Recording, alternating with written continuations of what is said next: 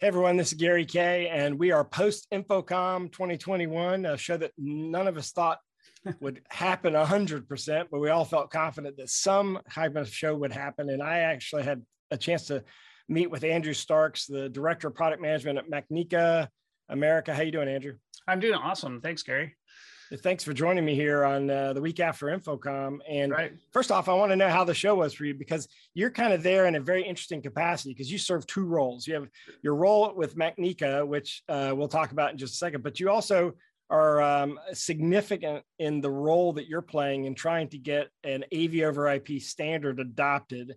Um, so you kind of wore two hats while on the show floor, didn't you? Right. Well, uh, yeah, generally, I believe I have like at least two jobs um, working with AIMS and then all the other people that do the technical side of IPMX. But um, yeah, at the show, it was interesting for us. It was the the bar for attending was probably a, a tiny bit lower because we were pe- depending on other manufacturers being there. So Yeah.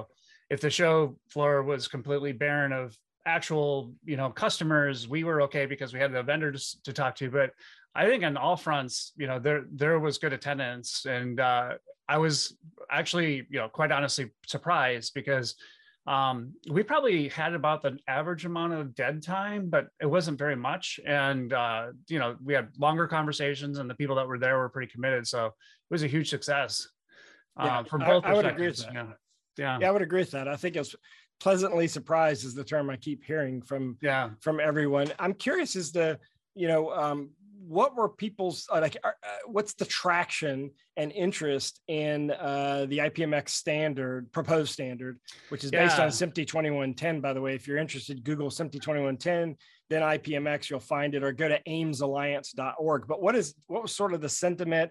Was there enough people that knew about it? I mean, we've been Yeah. helping at Rave spread the word. What what did what was it like? we had i would say like um 5% like outright skeptics and then we had maybe 30% uh that were you, you know just kind of ignorant of it. Um Mhm. and and then the rest uh already knew about it and were looking for more info or you know there was a mix of reactions. That's that's a different that shift. Um most people knew of what we were doing uh not so much from ipmx but from SMPTE 2110 and then we introduced the brand at ISE and then that thing i don't know if you remember it but covid happened Yeah. and then and then I recall. no and then we and then every interaction we've had since then has really been through webinars and uh online you know presence so Yeah. the you know the it's been building I, I would say there's been a remarkable shift um in awareness really Um, And do you get a lot of challenges with regard to, uh, you know, how, how are you going to do a standard without having Yeah. someone like Crestron and Extron adopt it? Or, or do you, or do people are like, thank goodness that somebody's come up with a standard. How do we help you, you know, make sure that these companies adopt it?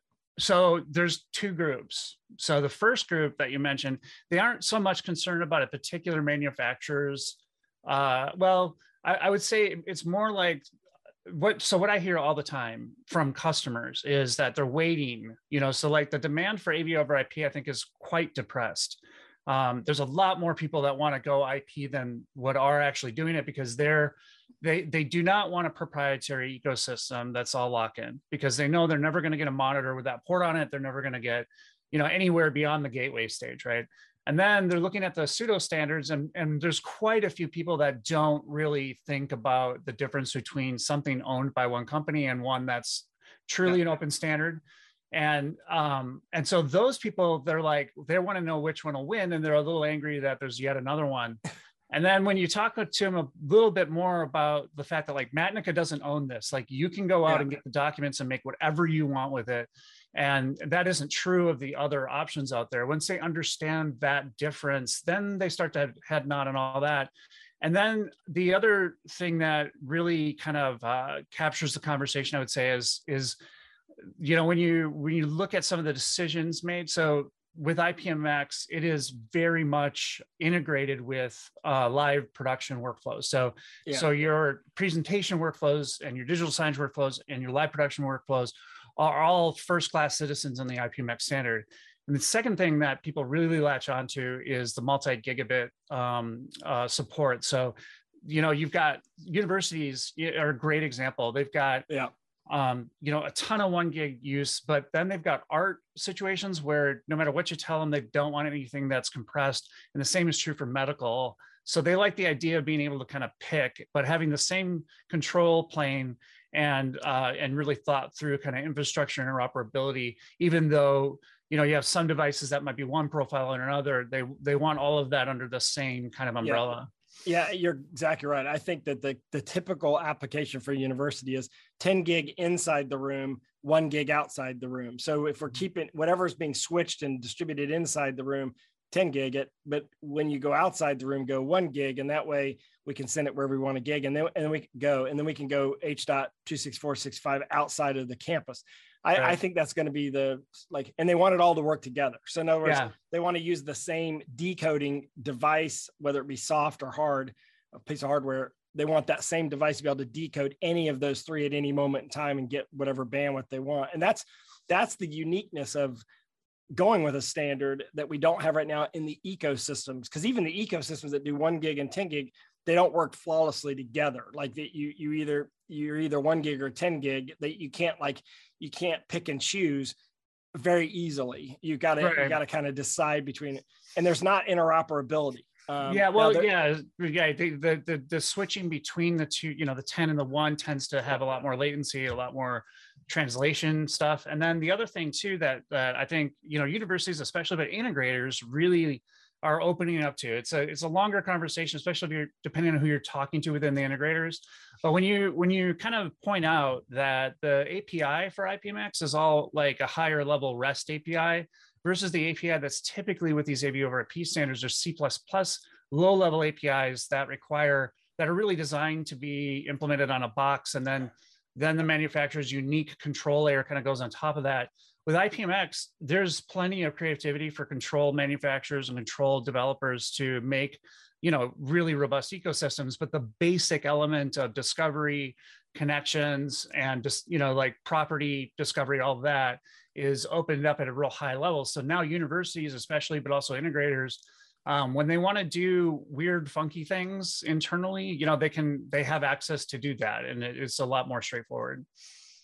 Well, talk about. I mean, that's great. I mean, what you just said is exactly correct. What talk about um, the Macnica option because you're you're providing Yeah. sort of a design uh, standard option, which is Yeah. universally compatible with all the different ways that you could build with uh, IPMX. Right. Well, so in my conversations, it always starts with the open standard. You know, like is that part of your strategy? And we talk about that for a while. And once, and there are quite a few manufacturers. I said the majority of manufacturers that are either resigned to it or that's it's like center in their strategy to to Mhm. get to an open standard. For a lot of them, they're not innovating on the plumbing; they're innovating on the higher layers, and they want more, you know, more of an ecosystem there. And so once we get to that point and start talking about uh, that, then then it's really how are you going to be ready on the day the standard is out? And Yep. um, and that is our mission. You know, we want to make sure that um, as early as possible that people can make IPMX products out there. And, and I'm going to say I'm going to break something on Gary Kayye's uh, you know uh, cast here. Yeah, actually, I won't break it. I'll, I'll I'll make a strong prediction that I encourage you to go kind of uh, dig more on. I think that InfoComm next year in June is really going to be where we start to see uh, real world interoperability and um, like you know that's where the rubber meets the road. As is because I think this year was still a bit of tire kicking and and what we heard a lot from many manufacturers is as soon as our customers start asking for it, then we'll start you know sort of thinking about it so we took that to heart and we are um, we are making that our mission and also to you know the the not just AIMS but also the other organizations that actually do the work with ipmx um, we've really you know kind of made it clear to them that between here and uh, InfoComm next year we need to show multi-manufacturer interoperability. We need to show products that are Okay, on the hold on right now. What Yeah. I'm hearing you say, I'm gonna Mhm. I'm gonna decode what you're saying. What I'm hearing you saying is that by next year's InfoComm, we could see IPMX also work with NVX, also work with Extron. No, no, no. Not, What not, are you saying? not, I'm saying, I'm saying that there should be not just Macnica's dev kit, but there should be other manufacturers that are showing IPMX products that have, that can, you know, our dev kit can stream to them Okay, and they okay, can okay. stream between each other. So and to- create create yeah. a, a an ecosystem of companies yeah, that are building on the same uh, platform of uh, compatibility, interoperability, and standard that is. So when do you Yeah. think? Like the, it's really not the standard IPMX is really not written in a format that can be passed yet, right? I mean, it's still being developed, right? It's not there it's, are it's a edges. proposed yeah. standard, but it's not like it's not like there's a committee that's going to say, "Yep, this is the standard." Well, no, that I, that that is something that I mean, AIMS AIMS really is the one that has you know branded it and really set what the core requirements for to be IPMX are. Some of Mm-hmm. those, like how you get certified and how that works, and when you can use the logo, all that is still in process. Okay. The technology side, we actually have customers today that are selling product right now that are based on the IPMX core. What's missing though is the things that you need for um, uh, more pro, like the wider variety of Pro AV options. So like the key critical parts are, you know, a good EDID API and also HDCP. So those Yeah. are the things that I think once we have HDCP interoperability, once we have good EDID support, everything else that we've already that we already have that's supporting like more of your live production workflows, that all comes together to a point where you know there's still more to do and still more we'd like but now a manufacturer can credibly make a solution where a customer can do 99% of what they do and it's interoperable And and um, timeline. I mean, where when do you think? well i'm be- just i'm saying gary that that i think that really for us we need to have that settled and true and legitimate at InfoComm next year okay. um that you know that might be just more of my opinion now and i think we might have more to say about that as we as we kind of move forward a bit but